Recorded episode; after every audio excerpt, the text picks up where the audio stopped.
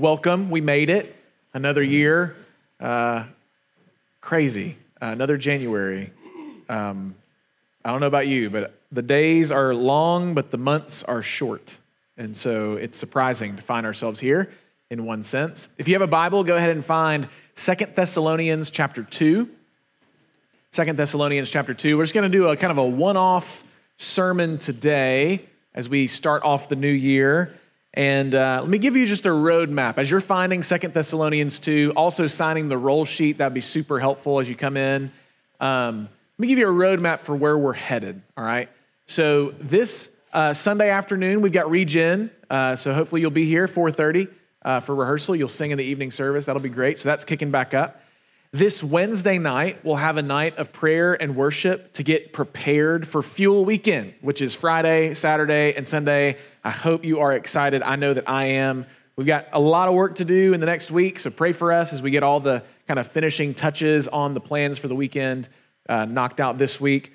Then, after we go through Fuel Weekend, we kick into the week of prayer, which is one of the most vital things our church does to begin the year every night Sunday, Monday, Tuesday, Wednesday, Thursday, Friday from six to seven, we meet in the sanctuary and we spend time praying, praying for one another, praying for ourselves, praying for the world, praying for the lost, praying for our government, praying for the persecuted church, praying for all sorts of things. And it really just kind of sets the tone for where we want to be and where we want to go, dependent on Jesus in 2024. After the week of prayer, we will kick off uh, all the normal rhythms of youth ministry. So, Sunday, we will start in the book of Acts, picking back up in Acts chapter 13. That next Wednesday morning, we'll kick back off into foundations for our high school students. And then that Wednesday night, we'll start equipping groups where for this spring semester, we'll be going through the book of Daniel. So if you want to go ahead and prepare yourself for that, uh, we'll be in Daniel. So if you want to read that and just get familiar with that text, there's a lot of wonderful things for us to discover there for the spring semester. So that's where we're headed. That's kind of the roadmap of where we're going this spring. That's not to mention uh, school and jobs for those older students who have them, and family things, and friends, and social life, and all extracurricular activities that have you going a hundred different directions. And all these things kicking up, and all these things starting back, and all these things returning or maybe starting for the first time is why today I want to use this Sunday to remind us of truths that are sometimes easy to forget in the busyness of our lives. Uh, we love reading books in my house. Uh, surprise, surprise. And so I love reading stories. Whitley loves reading stories to our son Abe. And one of the books that I really enjoy is a book by a woman named Ellie Holcomb. She's a, a singer songwriter, but she's also a children's author. And she has this book called Don't Forget to Remember. So you see that on the screen this morning. It's the title of my message as well. I just kind of just ripped from her. And the book is this wonderful little children's story about remembering the truths that God tells us about his love for us, his care for us. The, the book ends with, Don't forget to remember that God will never forget you. And so we are just reminded, and, and as, as parents who read these stories to, your, to our children, we, we need to be reminded, I need to be reminded of these very basic, very foundational, very powerful truths that will sustain us in our lives. So, in our passage this morning, I've identified quite a few of these truths that we ought to remember as we kick off the new year. So, I want us to read the text, and we're going to actually read it three times this morning. It's just a couple of verses. Our first read is going to focus on the indicatives of the gospel. The indicatives of the gospel. The indicatives of the gospel are truths that we need to know, things that are, all right? They're, they're ideas and truths and and, and wonderful news that you and I need to know. They tell us who we are because of the work of Christ. They are settled and sure. They indicate something. That's why they're called indicatives. Then we'll read the text again and we'll cover the imperatives of the gospel. So, if indicatives are things that are, imperatives are things we ought to do, right? So, we do the indicatives first because we need to know who we are in Christ so that we might rightly know how to respond with a life of faithfulness. So we'll read our text again and look at some imperatives, things that we are called, actions that we are to do.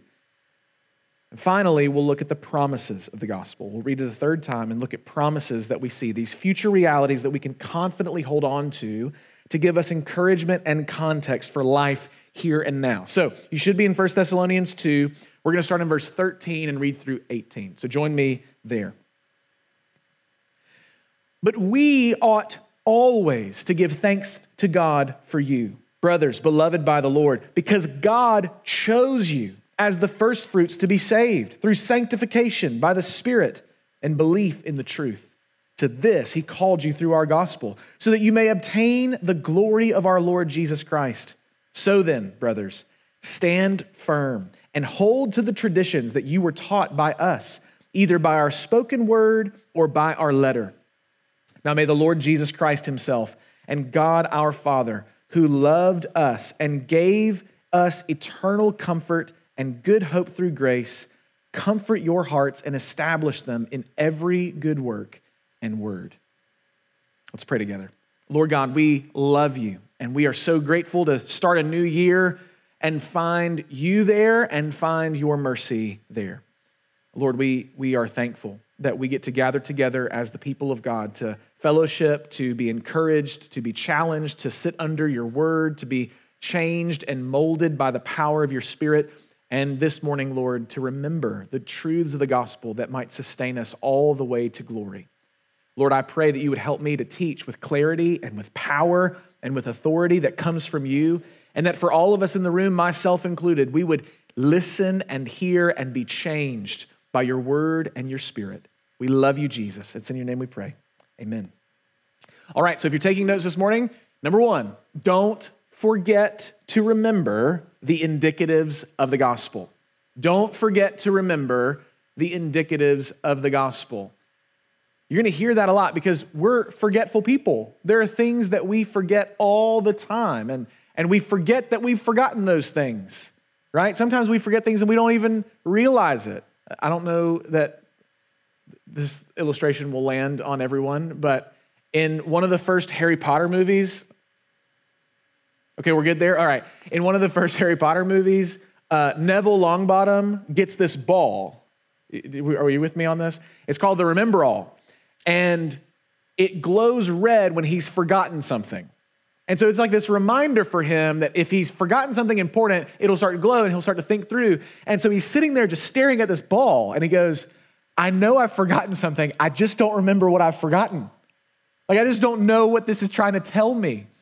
And often, as Christians, the most basic fundamental things are easy for us to forget. So there are eight indicatives in this text that I want us to see. So I invite you to write these down. We could probably find more.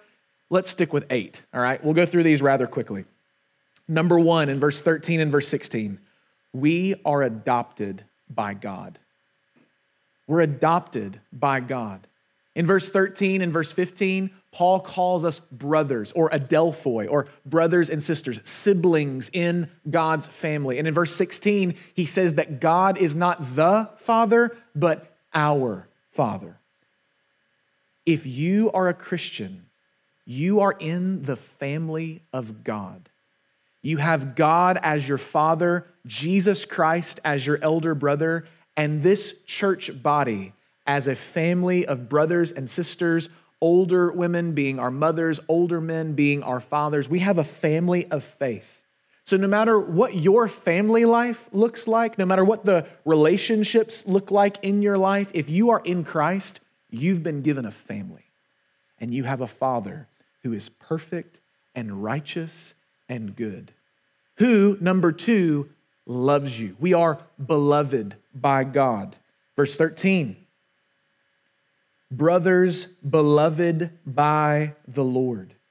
God's love for you is unchanging because it is rooted in his love for his own son. So, so get this if you become a Christian, if you say, I'm a follower of Jesus, I've been united to Jesus by faith, then all the things that are true of Christ before God are now true of you because you are in him. So the love that the Father has for the Son is the same love that the Father now has for you. Here's why this is wonderful news it means that no matter where you are and what you've done, where you've been, how you're feeling,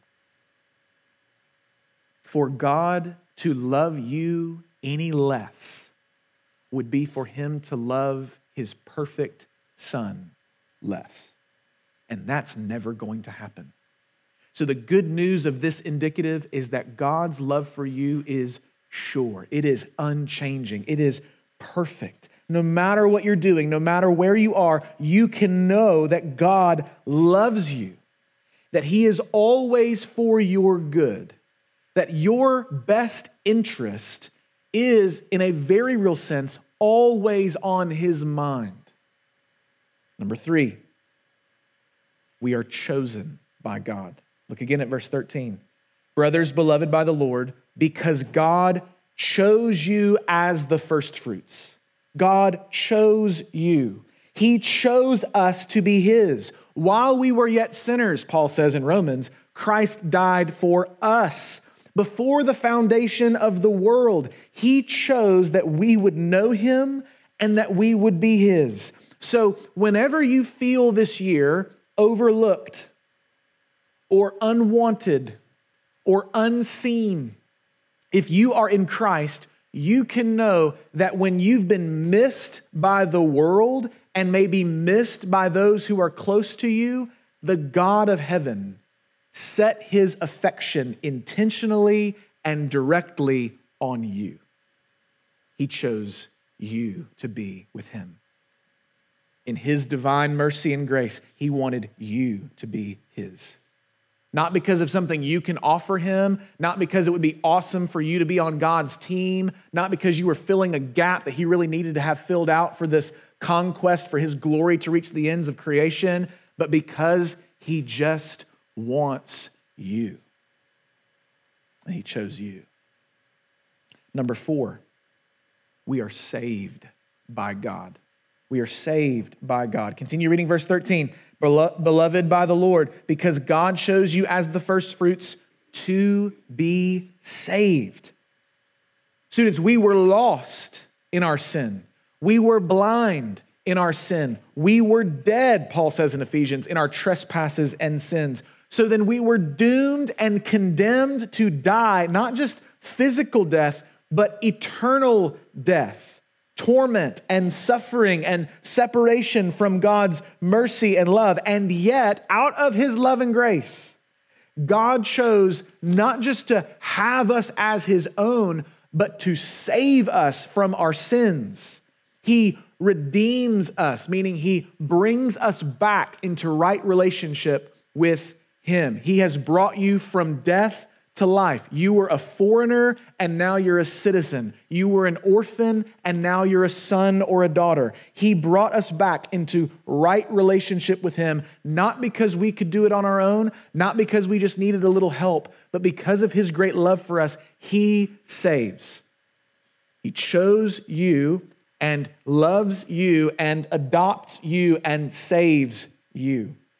Number five, we are sanctified by God. God chose you as the firstfruits to be saved through sanctification by the Spirit. To be sanctified means to be set apart. There's a, a group here, but I'm taking one thing out and putting it over here. That's to sanctify it, it's to set it aside, it's to put it in a new category. And when you were chosen, when you were beloved, when his affection was brought to you through the Spirit who adopts you into God's family and saves you from your sin, you were sanctified. You were set apart. You were brought out, he says in Colossians, out of the kingdom of darkness and into the kingdom of his beloved Son. So you were set apart. That's the first kind of idea of sanctification, but you were also made holy. Remember, if we're united to Jesus by faith, all that's true of him is now true of us. So our position before God is no longer sinner, unclean, unloved, orphan, foreigner, slave to sin. Our status before God, our position before him now is holy, righteous, clean. Not because we've actually drummed up cleanliness and holiness in our lives, but because we've been given the holiness and righteousness of Jesus. And that happens through the work of the Spirit of God. The Spirit applies the work of Christ to our hearts, to our lives. And when that happens, we are sanctified in Him. And that sanctification continues. We'll get to that when we get to the imperatives. But know in this indicative of what's true of you today is that your position before God is not any different than it was yesterday and not any different than it will be tomorrow because it's all rooted in what's completely done by Jesus. Once and for all, He has saved you from your sin and made you not crimson and scarlet anymore, but as white as snow. Number six, we receive faith from God. Still in verse 13 called, chose you as the first fruits to be saved through sanctification by the Spirit and belief in the truth.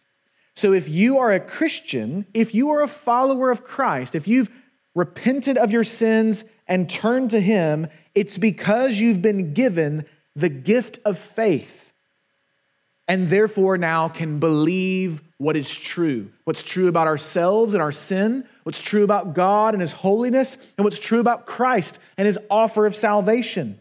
We can only believe the truth when we receive the gift of faith because we were living as children of darkness and now we are children of the light. We're now to walk in the light of the Lord. So we have been given this faith and the faith that the Spirit of God gives to you and me as God's children, He will never take away. No one can separate us from this love. No one can close our eyes once again now that they've been opened. Number seven, we are called by God. Called by God. Look at verse 14. To this he called you through our gospel God called to us by his Holy Spirit and brought us to himself. Like the shepherd in Jesus' parable who runs after the one lost sheep, he went after you and found you and me. This happens through the word and the spirit. So when we became Christians, we heard the gospel and believed it. But what happened there is normally how this works is we hear from a friend or a parent or a pastor or a family member, we hear the gospel according to the scriptures.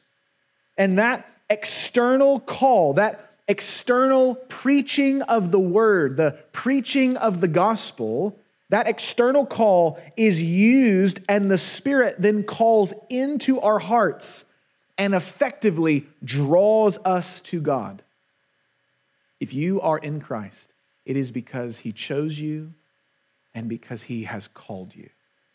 And by his grace and by his power, you heard the call and responded with the faith that he gave you as a gift. Number eight, finally, last indicative, we are comforted by God. Look at verse 16.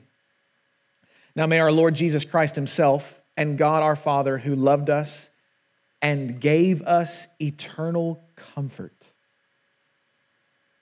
So, Paul says here in Second Thessalonians that the Lord Jesus Christ and God our Father has given us eternal comfort already. Like we already have eternal comfort. That's something we've already received. But how does he do it? How does God, how does the Father and the Son bring comfort to his people. This comfort that we are at peace with God because we can know that we are his, that we are right with him, that we don't have to fear him anymore for destruction or judgment. He does this through his very spirit. The Spirit of God is called by Jesus in the Gospel of John the Paraclete or the Advocate or the Comforter. And Jesus tells his disciples, and he tells you and me, when I leave, I'm going to send another comforter to you who will be in you. So the Father and the Son send this Spirit to dwell within you so that you might constantly, moment by moment, live in the comfort of the peace that God provides. You can live that way all the time. You have access to that kind of comfort, that kind of encouragement. So, these eight indicatives of where we have to start. Before we talk about how we respond, what we ought to do this year in 2024, what you need to know are these truths. What you need to rest your life on is that God has made a sinner a saint. He's made an orphan a son. He's brought you out of sin and into salvation. that leads us to read this text again and then focus on the imperatives. So let's read it again. Verse 13. We ought always to give thanks to God for you, brothers beloved by the Lord, because God shows you as the firstfruits to be saved through sanctification by the Spirit and belief in the truth. To this he called you through our gospel, so that you may obtain the glory of our Lord Jesus Christ. So then, brothers, stand firm and hold to the traditions that you were taught by us, either by our spoken word or by our letter.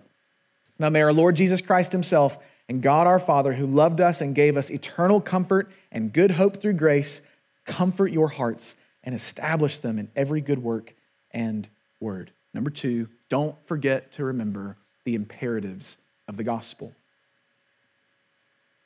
The indicatives of the gospel tell us that it is okay to not be okay. The indicatives of the gospel tell us you can come to Jesus just as you are. But the imperatives of the gospel tell us it is not okay to stay there. It's not okay to stay in that, that, that way of living. It's not okay to stay just entrenched in your sin, entrenched in your brokenness. We have to move. We've been called to act. We've been given imperatives. There are five in this passage. Number one, we must live lives of gratitude. Listen to how Paul starts this passage. We ought always to give thanks to God for you. So it just is safe to assume if Paul says we should be always thanking God for you, brothers in Thessalonica, then surely there are other things for which Paul can be thankful to God.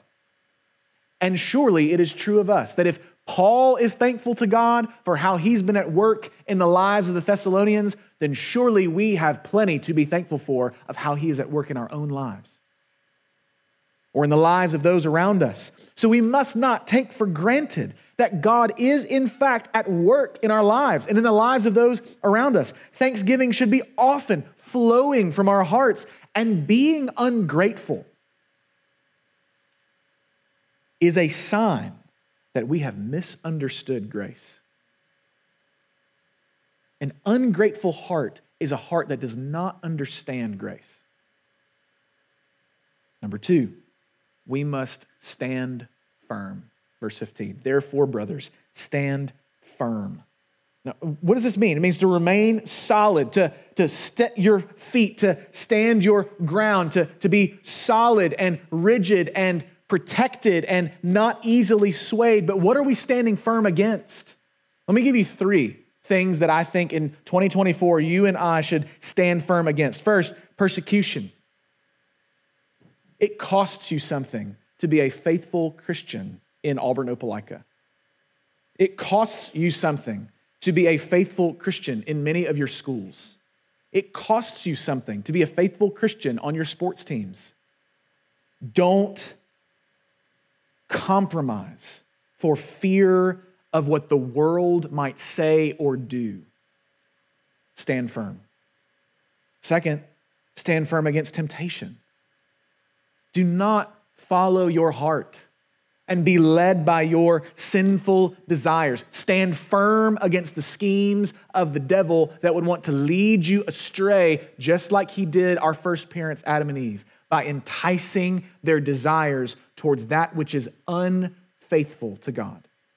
Stand firm against temptation. And third, stand firm against false teaching. We are surrounded and inundated by a glut of content and information. Those of you who have access to social media, you have access to a massive amount of information by people who claim to be followers of Jesus who want to influence you towards whatever they are selling and peddling and saying.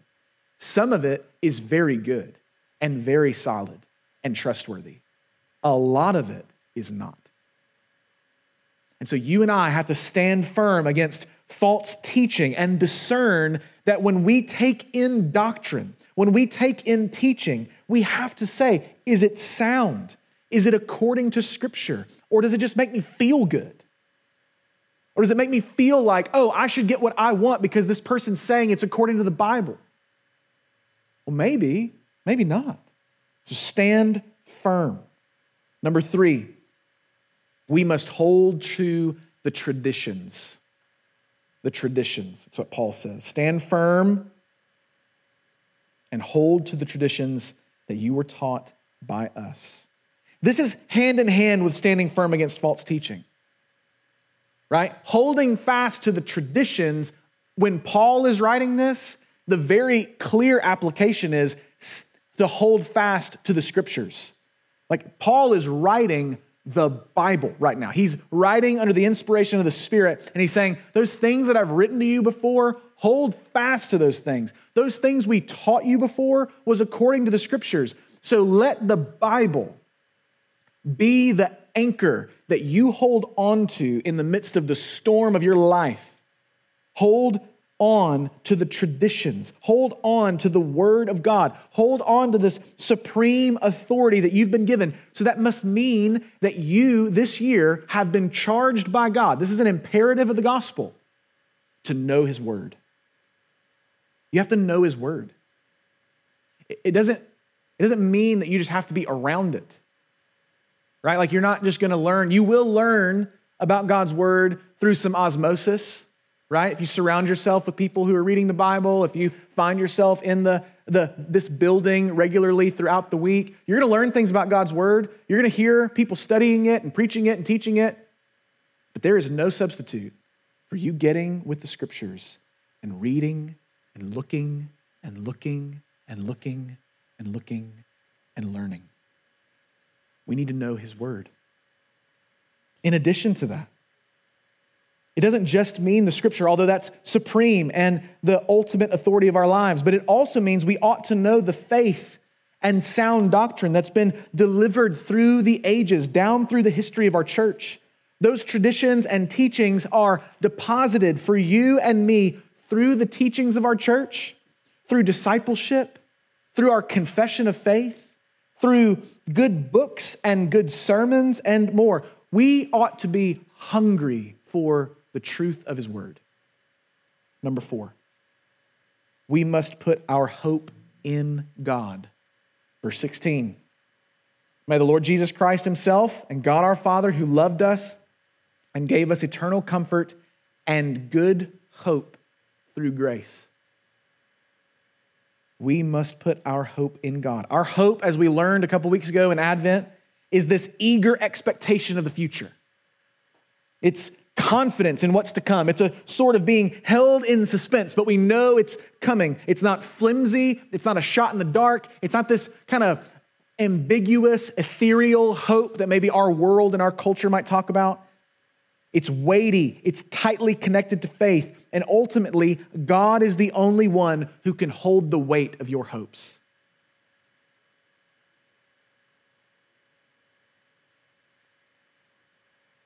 Your school and your academic achievement cannot hold the weight of your hope. Sports and your athletic prowess cannot hold the weight of your hope. Popularity and social status cannot hold the weight of your hope. Money and safety and security and comfort and pleasure cannot hold the weight of your hope a husband or a wife cannot hold the weight of your hope. Children cannot hold the weight of your hope. None of these things were meant to do that. So, what if in 2024 you committed to God, to yourself, to those close around you? I want my hope to be in God.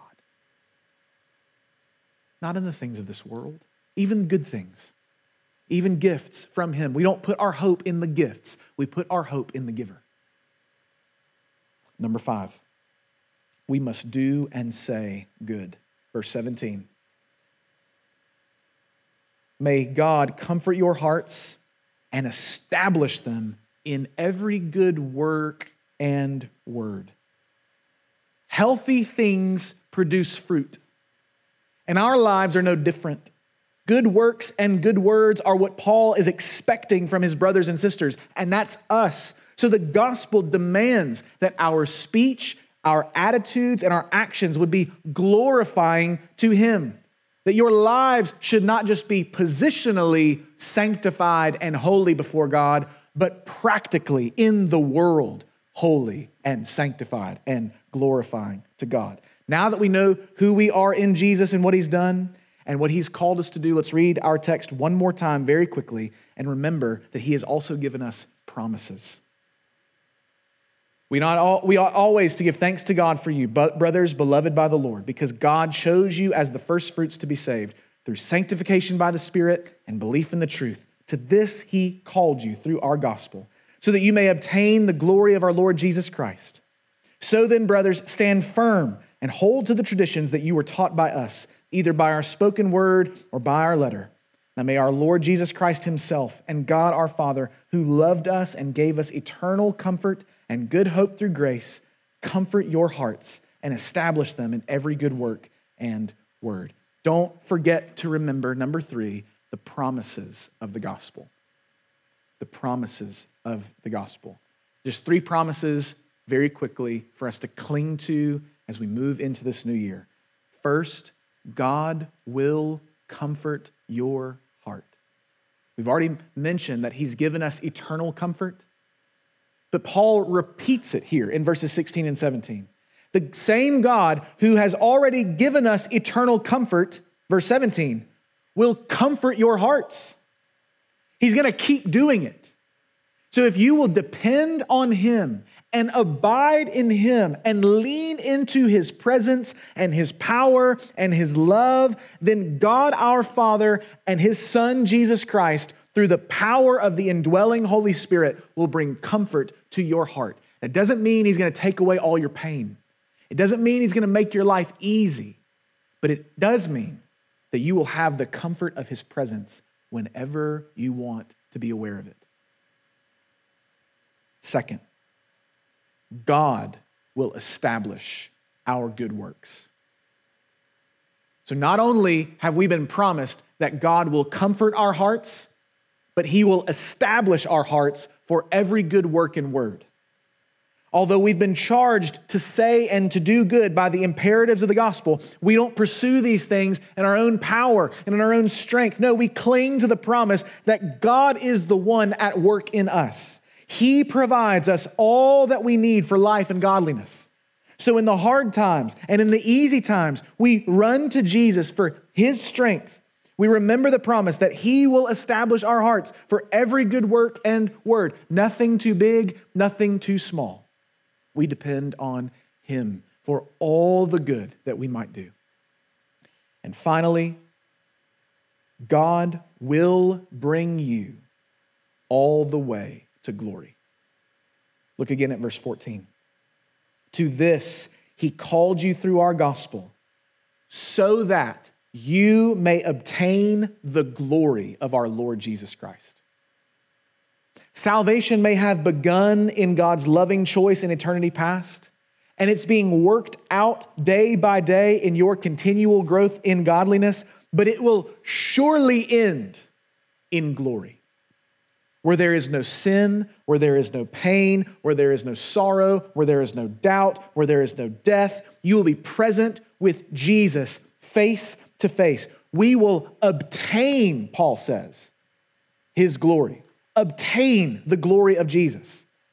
He calls us through the gospel so that you may obtain the glory. So, so, so here's the promise.